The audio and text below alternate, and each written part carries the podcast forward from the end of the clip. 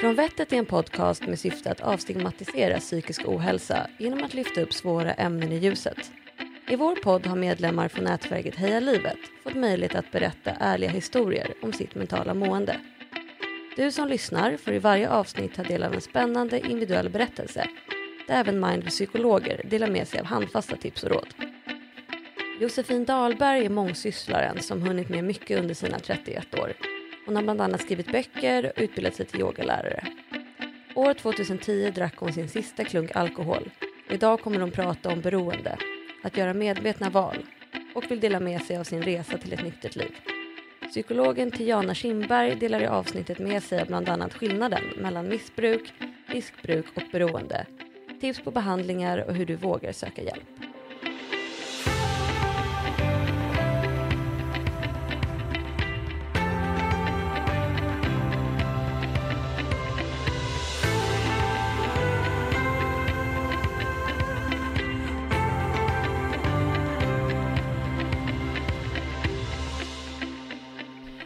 Hej på er, jag heter Josefin Dahlberg. Jag är 31 år, jobbar som influencer, som egenföretagare. Jag är mamma till min dotter Mio och eh, idag har jag varit nykter i över 11 år.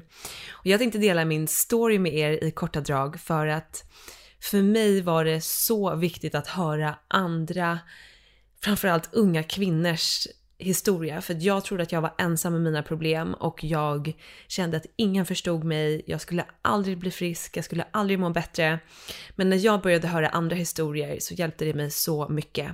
Och oavsett om du känner igen dig i min historia eh, eller mina liksom, problem som jag har haft eller kan dra paralleller till det som du har gått igenom eller går igenom.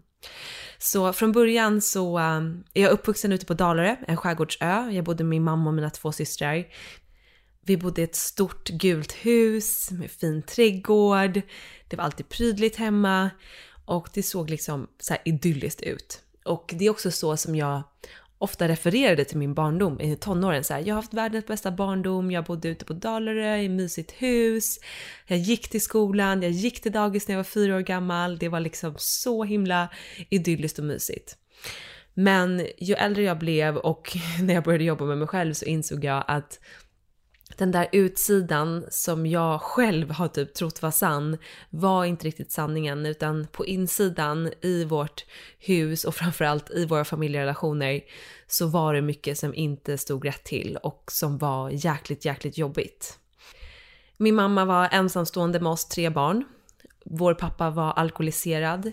De skilde sig när jag var två år och min pappa bodde ibland i huset mitt emot oss för att kunna kolla till oss förmodligen.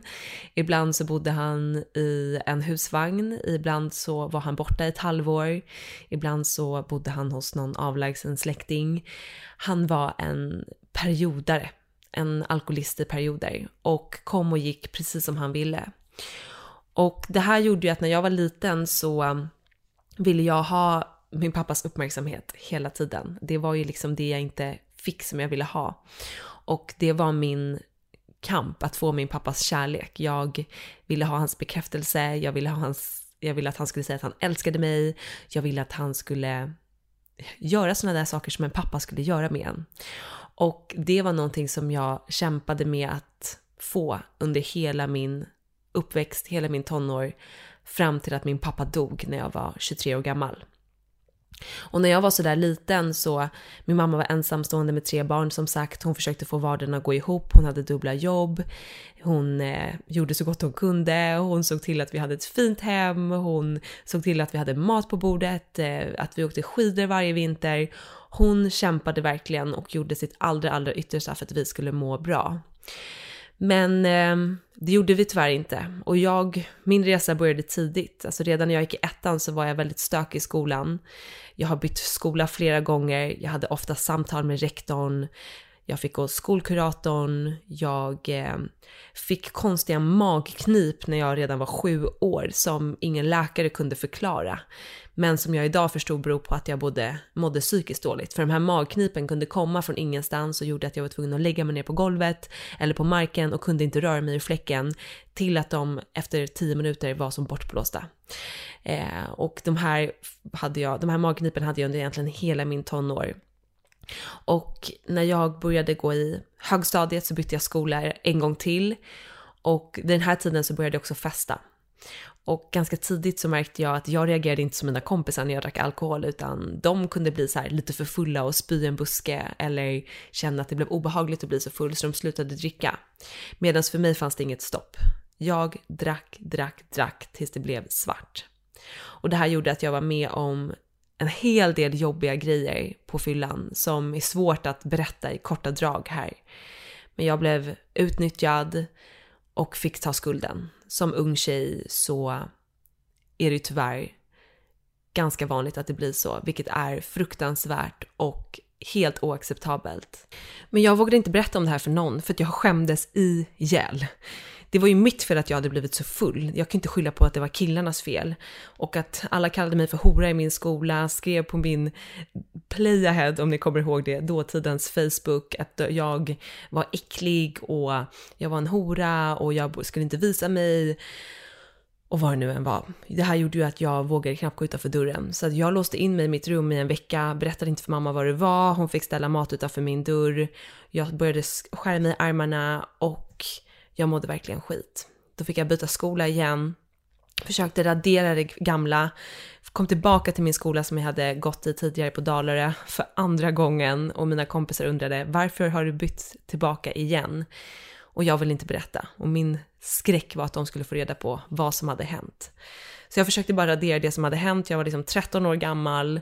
Jag gick och bar på det här enorma såret inom mig och kände mig så vidrig och så dum och dålig och värdelös och försökte bara ignorera det genom att trycka bort alla känslor, genom att kröka mer, röka, få uppmärksamhet av killar och få uppmärksamhet av min pappa. Och självklart så, det här med uppmärksamhet från killar var också någonting som varit med mig väldigt många år och självklart beror det på att min pappa aldrig var närvarande eller gav mig kärlek. Jag började dricka mer och mer. Jag fick längre och längre minnesluckor. Jag gjorde bort mig mer och mer, jag fick mer och mer ångest och jag behövde dricka mer för att döva den ångesten och det var en väldigt ond spiral som jag hamnade i. Och när jag gick i gymnasiet så hade jag väldigt kul i skolan, jag kände liksom att jag hade hamnat rätt, jag gick i ett mediegymnasium. Men hela tiden så fanns den där undanstoppade ångesten och typ åt mig inifrån. Och i vissa dagar så kunde jag liksom trycka undan den och ha kul. Men ofta så kom den tillbaka. Och jag skaffade en första pojkvän och jag hade jättesvårt att lita på honom. Och jag var taskig och jag var otrogen. För att jag var helt säker på att han ändå var det. Och han ville egentligen inte ha mig. Och jag måste testa alla gränser. Så jag var väldigt utåtagerande, jag var väldigt gräns liksom lös och allt det här blev bara värre och värre ju mer jag drack, ju äldre jag blev. Jag flyttade hemifrån sista året på gymnasiet, vilket gjorde att jag kunde ha fester mer och mer. Jag hade ingen mamma som sa till mig, även om hon försökte i all sin makt eh, ha koll på mig, säga till mig och liksom sådär. Men jag hittade sätt, jag ljög, jag manipulerade. Som, man blir ju en expert på att manipulera när man är beroende av någonting, när man är i något form av missbruk. Så att jag gjorde det, jag manipulerade mina kompisar, mina kompisar tröttnade på mig, jag satte mig i offerposition och sa hur kan, ni, hur kan ni lämna mig? Ingen vill vara med mig, min, inte ens min pappa vill ha med mig, nu vill inte mina kompisar ha med mig. Jag gjorde liksom, tog till alla de här knepen för att jag var desperat. Jag mådde så fruktansvärt dåligt och hade framförallt ingen kärlek till mig själv. Och det här tog jag ut på alla i min omgivning.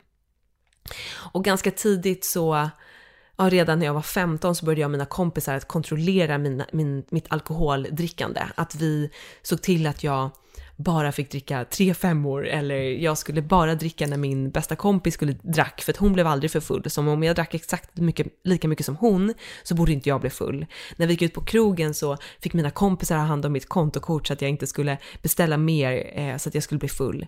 Men jag hittade ju alltid sätt att ta mig ur det här. Jag smet iväg, jag träffade någon kille som kunde bjuda mig på drinkar, jag eh, talade mig ur vår överenskommelse, jag sket fullständigt i vad vi hade sagt. Jag var alltså så respektlös för det enda som betydde något för mig var att få i mig mer alkohol. För att när jag väl hade börjat dricka fanns det inget stopp. Alltså jag mådde toppen de första glasen. Då var det som att liksom ett lock på alla de här jobbiga känslorna. Jag fick äntligen pusta ut, slappna av och känna liksom den här kärleken till alla runt omkring mig och mig själv för en liten stund. Sen var det som att när jag går från, liksom tar ett glas för mycket så vände det och det blev värre. Det förstärkte mina känslor istället. Och det gjorde att jag bara behövde dricka mer och mer tills jag fick en blackout. För att det gick inte att vara i de där känslorna. Det var för jobbigt. Och första gången jag sökte hjälp så var jag 17 skulle fylla 18. Så jag gick till alkohol och drogmottagningen för unga. Min mamma tog dit mig eh, efter alldeles för många turer hos som sagt skolkuratorer, samtal hemma. Hon hade hämtat mig på flera fester. Hon var ju livrädd för att någonting skulle hända mig. Hon har hittat mig i diken, hon har hittat mig i trappuppgångar, lite överallt. Så jag sökte hjälp där. Och eh, ja, vi satte upp regler för mitt drickande. Vi pratade igenom mina olika eh, hur jag kunde dricka så mycket. De försökte ge mig alla möjliga tips och metoder, men inget funkade. Jag fick en medicin, Cambral, som skulle göra att man inte får det här medbegäret eller suget efter alkohol. Jag kände inte av det. Jag mådde bara sämre och sämre och jag kände att inget, inget kommer någonsin funka. Ingen kommer någonsin förstå mig. Ingen, ingen har samma problem som jag. Jag kände liksom ingen annan som hade den här grejen med alkohol, utan mina kompisar sa bara, men varför dricker du ju sen? Om du vet, du vet ju hur jobbigt det blir när du är full, sluta bara. Och min mamma sa drick inte så mycket, mina systrar sa sluta drick. Men det var inte så enkelt. För mig var det som att jag inte kunde kontrollera det, det var något annat som tog över mig så fort jag började dricka. Det var som att händerna rörde sig av sig självt och helt plötsligt drack jag, helt plötsligt blev jag för full. Även om jag hade lovat mig själv, mina kompisar, pojkvänner, you fucking name it, att ikväll ska jag inte bli för full. Och så vaknade jag upp dagen efter, förmodligen i någon fel säng, förmodligen gjort bort mig, titta på min telefon om jag hade kvar den. Jag hade ungefär sex mobilabonnemang igång för att jag söp bort min mobil hela tiden. Min plånbok, min väska, mina nycklar, you name it.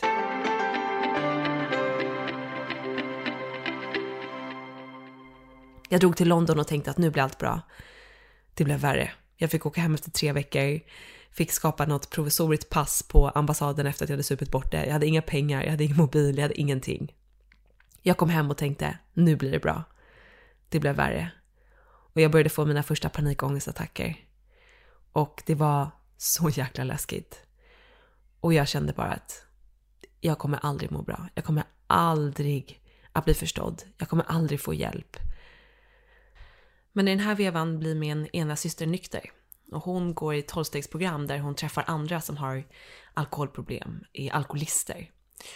Och hon berättar för mig att det finns hjälp att få. Så hon vägleder mig fram och tillbaka. Jag går ut och dricker, jag försöker bli nykter, jag går ut och dricker igen. Det är en lång resa fram och tillbaka, men till slut så blir jag nykter när jag är 20, ska fylla 21.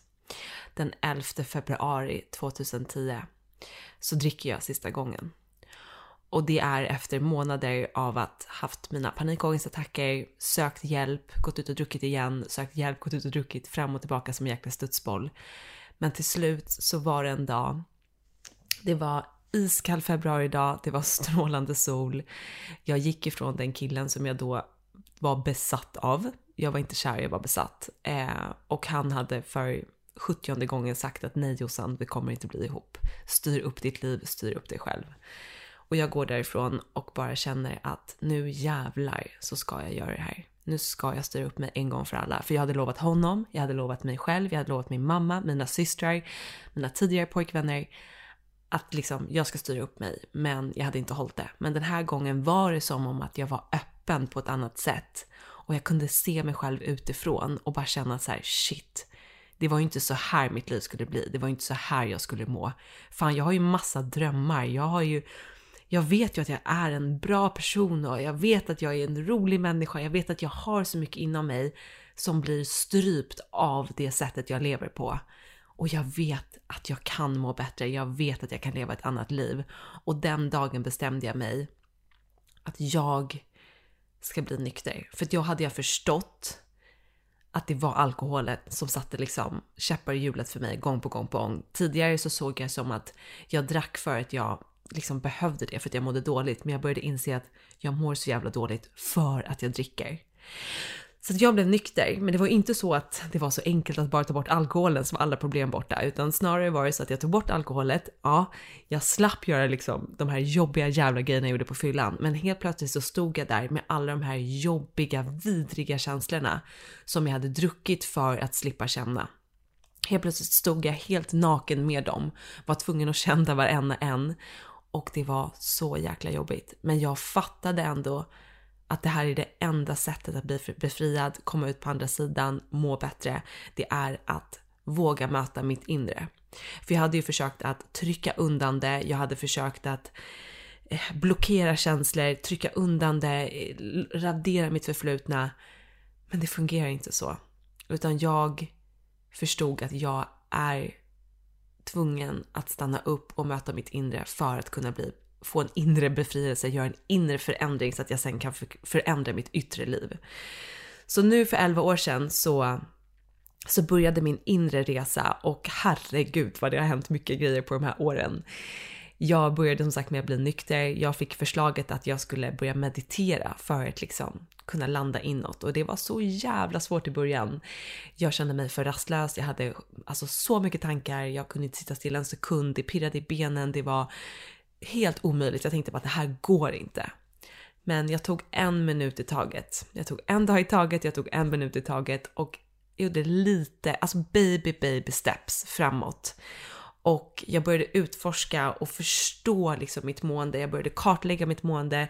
Hur mår jag när jag gör det? Hur mår jag när jag har varit med de personerna? Hur mår jag när jag har ätit det där? Hur mår jag när jag har, inte har sovit? Och jag hade en mentor ifrån det här tolvstegsprogrammet som jag pratade med varje vecka och ibland flera gånger i veckan som jag bollade mitt mående med. Och jag har liksom under de här åren lärt att känna mig själv på nytt och lärt känna mitt mående och förstå mitt mående så att jag också kan ha mer makt över mitt mående och kunna utveckla och påverka mitt mående. Och det är ett av mina absolut bästa knep, det är att börja bli medveten om hur du mår och hur du påverkas av olika saker. Både det du gör, de du umgås med, vad du äter, vilka vanor du har. För alla de här är små pusselbitar i vår vardag som tillsammans påverkar hela vårt mående och hela vårt liv. Så bara genom att bli medveten och börja reflektera över hur jag mår i olika situationer så kunde jag sakta men säkert så här vrida lite på stenarna och mina vanor och dagliga rutiner för att kunna börja skapa och shapea liksom mitt välmående. Och det har varit upp och ner. Det har varit en liksom resa. Men jag fick, jag, alltså jag kände liksom att fan, jag kan må bättre än så här. Det, livet går, fin, det finns något mer där för mig. Jag bara vet det och jag måste bara hitta det. Så jag började verkligen söka, jag började lyssna på massa ljudböcker, jag började läsa böcker, jag började resa på retreat runt om i hela världen. Jag började yoga, jag började meditera och det ledde till att jag sa upp mig från mitt modejobb som jag hade skaffat mig, som jag liksom hade drömt om sedan jag var 15 och jag hade det här drömjobbet. Jag stod på New York Fashion Week, jag tjänade massa pengar och jag reste runt, jag fick gratis kläder, jag fick bo gratis. Men jag mådde inte bra på insidan. Jag kände inte att så här, det här är mitt kall i livet, utan jag kände att mitt kall i livet är att hitta det som jag mår bra av och att dela med mig av min resa för att kanske få andra till att må bättre. Så jag började med att i mina sociala mediekanaler istället för att fokusera mycket på mode som jag hade gjort så fokuserade jag på min nykterhet. och började berätta min story och jag fick sån respons. Det var så många tjejer som hörde av sig och sa tack för att du berättar. Jag trodde inte att det fanns någon annan som jag. Jag trodde det var fel på mig, jag får skylla mig själv. Men det visade mig att det, jag behöver prata om det här. Det behövs att jag delar min historia. Så då gjorde jag det i flera år. Men sen kände jag att jag ville gå ett steg djupare så att jag började jobba mer med mitt inre. Jag, blev, jag åkte till Indien och blev yogalärare. Jag började skriva mer om det, jag släppte min första bok. Jag började liksom fördjupa min, eh, mitt intresse i att utveckla mig själv. Jag började liksom min spirituella resa. Och jag är mitt i min resa. Och jag har, alltså det har hänt så mycket på de här 12 åren, men jag förstår ju att jag har hela livet framför mig och jag kommer fortsätta utvecklas och jag kommer fortsätta att försöka förstå mig själv och hitta sätt att liksom kunna må bättre, påverka mitt liv. Och jag vet att det finns så mycket mer än det där måendet som är okej. Okay. Och jag tror att det är så många som är okej okay med att må okej, okay, men jag vet att vi kan må bättre än så. Jag vet att vi kan få uppfylla våra drömmar, få njuta av livet och sen betyder inte det att det alltid är happy clappy. Jag har fortfarande skitdagar, jag kommer ha det resten av mitt liv. Jag har fortfarande dagar jag vaknar upp och har ångest eller känner mig stressad eller osäker. Eller vill bara skita i allt och flytta till en bungalow på Bali ibland. Och det är sådana dagar vi kommer alltid ha, men jag accepterar att de är där. Jag accepterar alla mina känslor och välkomnar alla mina känslor. Tidigare försökte jag trycka undan dem och det gjorde att de blev större och växte i kulisserna och sen styrde mitt liv.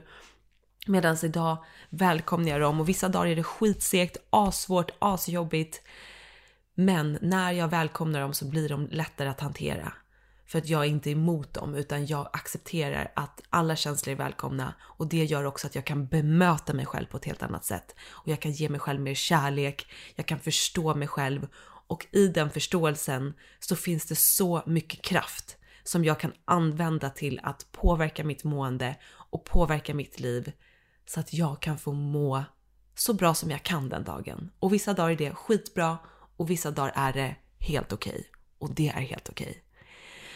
Men den här inre resan som jag gör har öppnat upp mig på så många plan.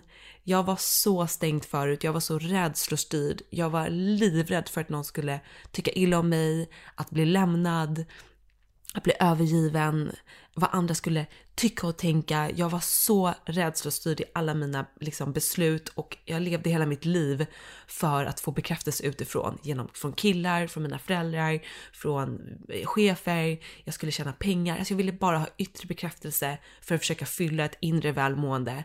Men det kommer aldrig att gå. Oavsett hur mycket bekräftelse, pengar, kärlek jag än får utifrån, om inte jag är öppen inne och kan ta emot den så kommer det inte spela någon roll. Och det var det som var verkligen hela skiftet för mig. När jag hade drömjobbet, jag hade pengar, jag hade en pojkvän, jag hade eh, vänner, jag hade en snygg garderob, jag hade allt det där som jag hade längtat efter och ändå mådde jag inte bra på insidan. Det var min brytpunkt till att säga upp mig, börja följa min väg, min inre röst som sa så här, du ska göra de här grejerna, åk till Indien, testa de här grejerna, gör det här. Jag hade ingen aning om jag skulle kunna tjäna pengar på det eller hur det skulle kunna gå. Och min mamma och mina kompisar tyckte jag var galen som sa upp mig och lyssnade på den här inre rösten som de bara, vad fan är det? och jag kunde inte förklara, men jag bara visste att det här är det jag behöver göra. För ju mer jag stannade upp, jag testade som sagt att meditera, ju mer jag liksom försökte lyssna inåt, desto tydligare blev den här rösten som sa till mig, följ den här vägen, det kommer gå bra lita på att det kommer gå bra. Och jag har sån tillit till min inre kraft och jag har sån tillit till universum och jag vet att när jag vågar följa den där inre rösten så är hela livet och hela universum med och supportar mig och det kommer att bli bra. Och det är det jag lever för idag. Jag lever för att göra det för mig själv och jag lever för att liksom guida andra, inspirera andra till att göra samma sak.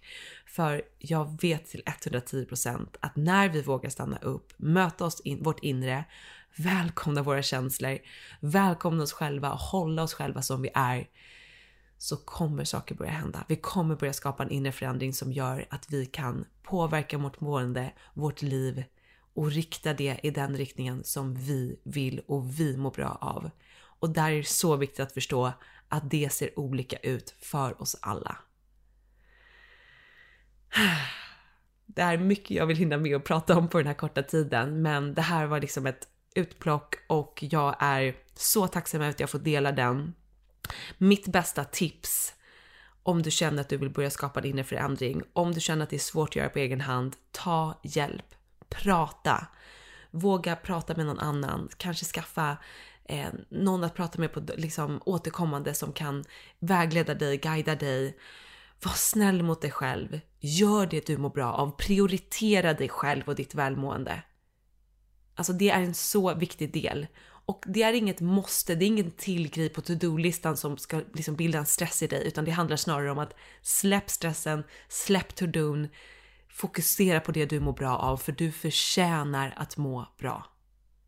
Det är så lätt att vi fastnar i vad andra tycker och tänker och vad de ska tycka om oss och vi följer alla andras eh, liksom behov istället för våra egna. Men låt inte det där hålla dig tillbaka. Du förtjänar att göra det du mår bra av, att följa din sanning och leva ditt drömliv.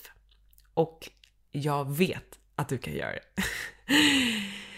Stort tack till Mindly att jag fick vara med här och dela min story och jag hoppas att du tar med dig någonting från mitt samtal. Jag önskar dig en superfin dag och om du vill veta mer om mig så hittar du mig på Instagram på josefindalberg.se.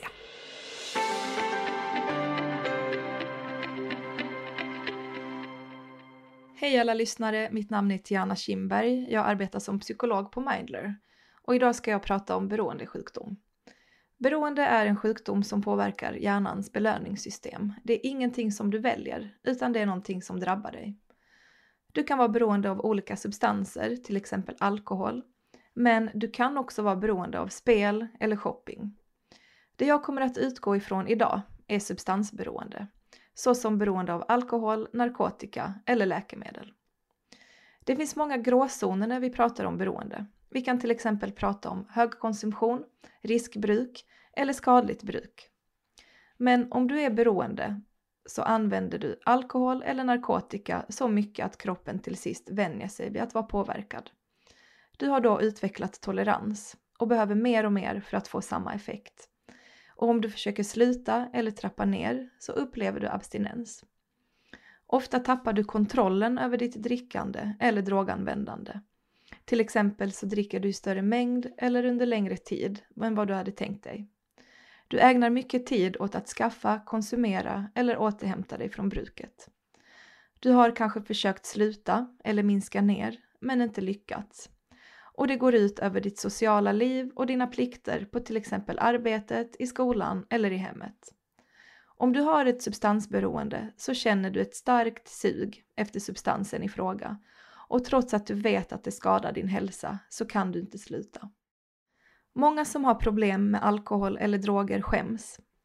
Kanske klandrar du dig själv för olika misslyckanden. Kanske har det lett till problem i relationer eller i vardagslivet. Du oroar dig kanske över hur din familj, vänner eller arbetskollegor kommer att reagera. Till dig vill jag då säga att du är långt ifrån ensam. Närmare en miljon svenskar har idag en farlig konsumtion av alkohol, droger eller läkemedel. Risken för att bli beroende är större om du använder substansen ofta eller mycket. Men vi vet också att vissa människor har lättare att bli beroende än andra.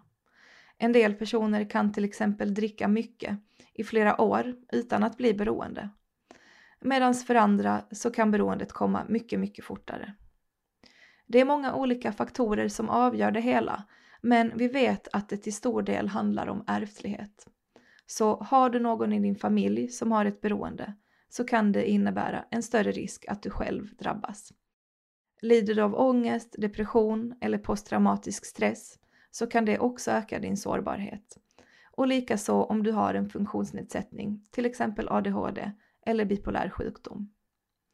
Någonting som är viktigt att tänka på är att beroende är en sjukdom. Det är ingen som frivilligt väljer att vara beroende. De flesta som dricker för mycket eller använder droger är väl medvetna om problemet. Ändå kan det vara svårt att berätta om det för andra. Om det är så att du känner oro över dina alkohol eller drogvanor så är mitt råd till dig att våga prata med någon som du litar på. Det kan vara en vän eller så kan du vända dig till en psykolog. Det finns också en hel del som du kan göra på egen hand för att få ett sundare förhållningssätt till alkohol eller droger. Börja med en helt nykter period. Efter en sån period kan det vara lättare att förändra dina vanor. Sätt upp ett mål, gärna så konkret som möjligt. Till exempel att du bestämmer i förväg hur mycket du får dricka per tillfälle eller vecka. För gärna dagbok och kartlägg din konsumtion. Skriv ner vad du dricker och när du dricker. Då får du bättre överblick och kontroll. Och det blir också lättare för dig att följa dina framsteg.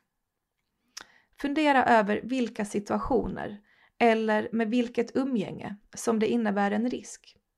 Finns det någonting du kan ändra på? Kan du umgås i andra sammanhang eller välja ett annat umgänge? Finns det kanske situationer som du helt bör undvika under en period? Fundera på vilka alternativ som du har. Kan du till exempel välja en annan dryck än alkohol? Kan du se till att det är du som är ansvarig för att köra hem från festen? eller hitta andra lösningar. Och ta hjälp från din omgivning. Berätta för dina vänner och anhöriga att du vill ändra dina vanor och att du skulle uppskatta deras hjälp. Det är olika vad som fungerar bäst, så prova dig fram och se vad som funkar bäst för just dig. När vi ska göra en förändring är det lätt hänt att vi sätter upp alldeles för höga krav och mål som helt enkelt inte är realistiska. Då kan det lätt bli så att vi känner att vi misslyckas och ger upp. Så försök att sätta upp konkreta och realistiska mål. Om du bestämmer dig för att du vill göra en förändring så kan det också vara bra att fundera över din motivation inför förändringen. Hur skulle du vilja att ditt liv var istället? Varför vill du till exempel minska på ditt drickande? Vad finns det för för och nackdelar med att göra förändringen? Och vad finns det för för och nackdelar med att inte göra förändringen? Det finns många olika orsaker till att man utvecklar osunda alkohol eller drogvanor. Och en sak som du kan fråga dig själv är vilken funktion dessa fyller just för dig. Finns det någonting som alkohol eller drogerna hjälper dig med? Lindrar de oro, ångest eller känslor av sorg och nedstämdhet? Behöver du dem för att kunna slappna av eller för att kunna sova? Eller hjälper de dig i sociala sammanhang? När du har blivit mer medveten om funktionen som dessa fyller kan det vara enklare att göra en förändring. En sak som du kan tänka på det är att försöka göra mer av det som du generellt mår bra av och sånt som inte är förknippat med alkohol eller droger. Finns det till exempel fritidsintressen som du vill återuppta, motion eller umgänge med andra vänner? Du som lyssnar har kanske provat en mängd olika saker på egen hand men känner ändå inte att du lyckas. Om det är så för dig så är mitt råd att söka hjälp.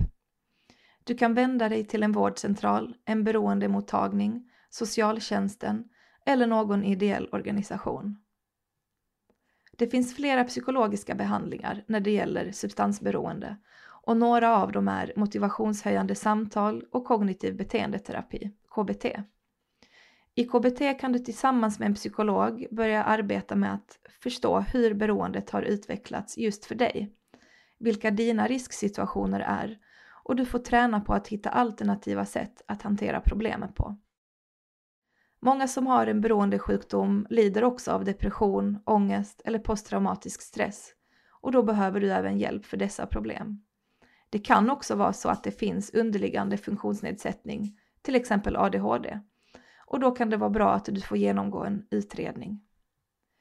En beroendesjukdom drabbar inte bara den som är beroende och du som är anhörig kan också påverkas. Det är vanligt att du som är närstående tar på dig ett stort ansvar. Du kanske försöker underlätta livet för den som har ett beroende eller så försöker du dölja problemet. Det kan vara svårt att prata om alkohol eller droger men om du känner dig orolig så är mitt råd att ändå våga ta upp frågan. Det finns några saker som du som anhörig då kan tänka på. Undvik stigmatiserande begrepp, till exempel alkoholist eller missbrukare. Lyssna aktivt och försök vara så öppen som du kan för det som personen berättar. Att prata om alkohol eller droger kanske inte leder till omedelbar förändring, men det kan i alla fall så ett frö till nya tankar. Och kanske är det just det som till sist leder till ett första steg för förändring. Om det känns för svårt att prata med varann så kan man under en period pausa samtalet och istället göra saker tillsammans där alkohol eller droger inte förekommer.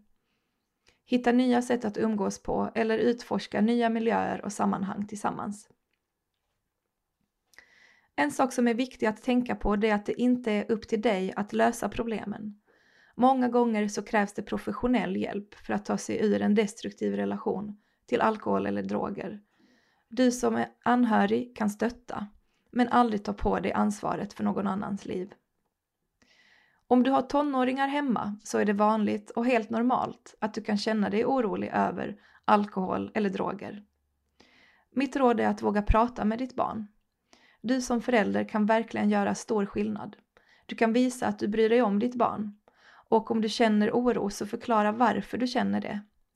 Fundera också över hur du själv är som förebild och vilka värderingar kring alkohol eller droger som du förmedlar. Var tydlig med vad du tycker om saker och ting Sätt gränser och berätta vad du förväntar dig.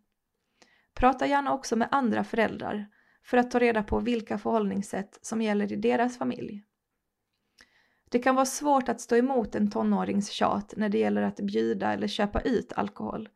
Men forskning visar att tonåringar som får alkohol av sina föräldrar dricker mer.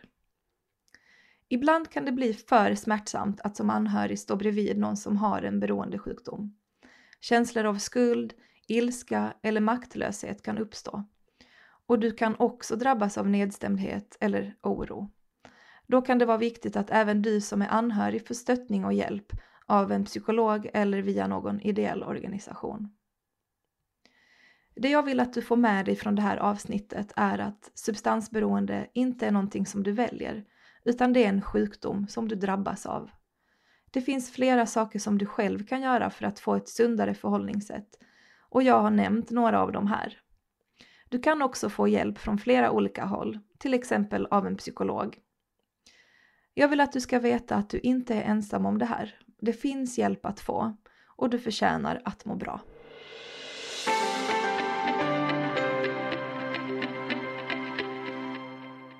Tack så mycket för att ni har lyssnat på dagens avsnitt. Allt ni hör är berättarens personliga erfarenheter och psykologen lyfter ett generellt perspektiv i frågan. Vill du veta mer om dagens tema? Gå in på hemsida mindlen.se från vettet där du hittar mer information och fler tips på andra organisationer för att söka stöd och hjälp.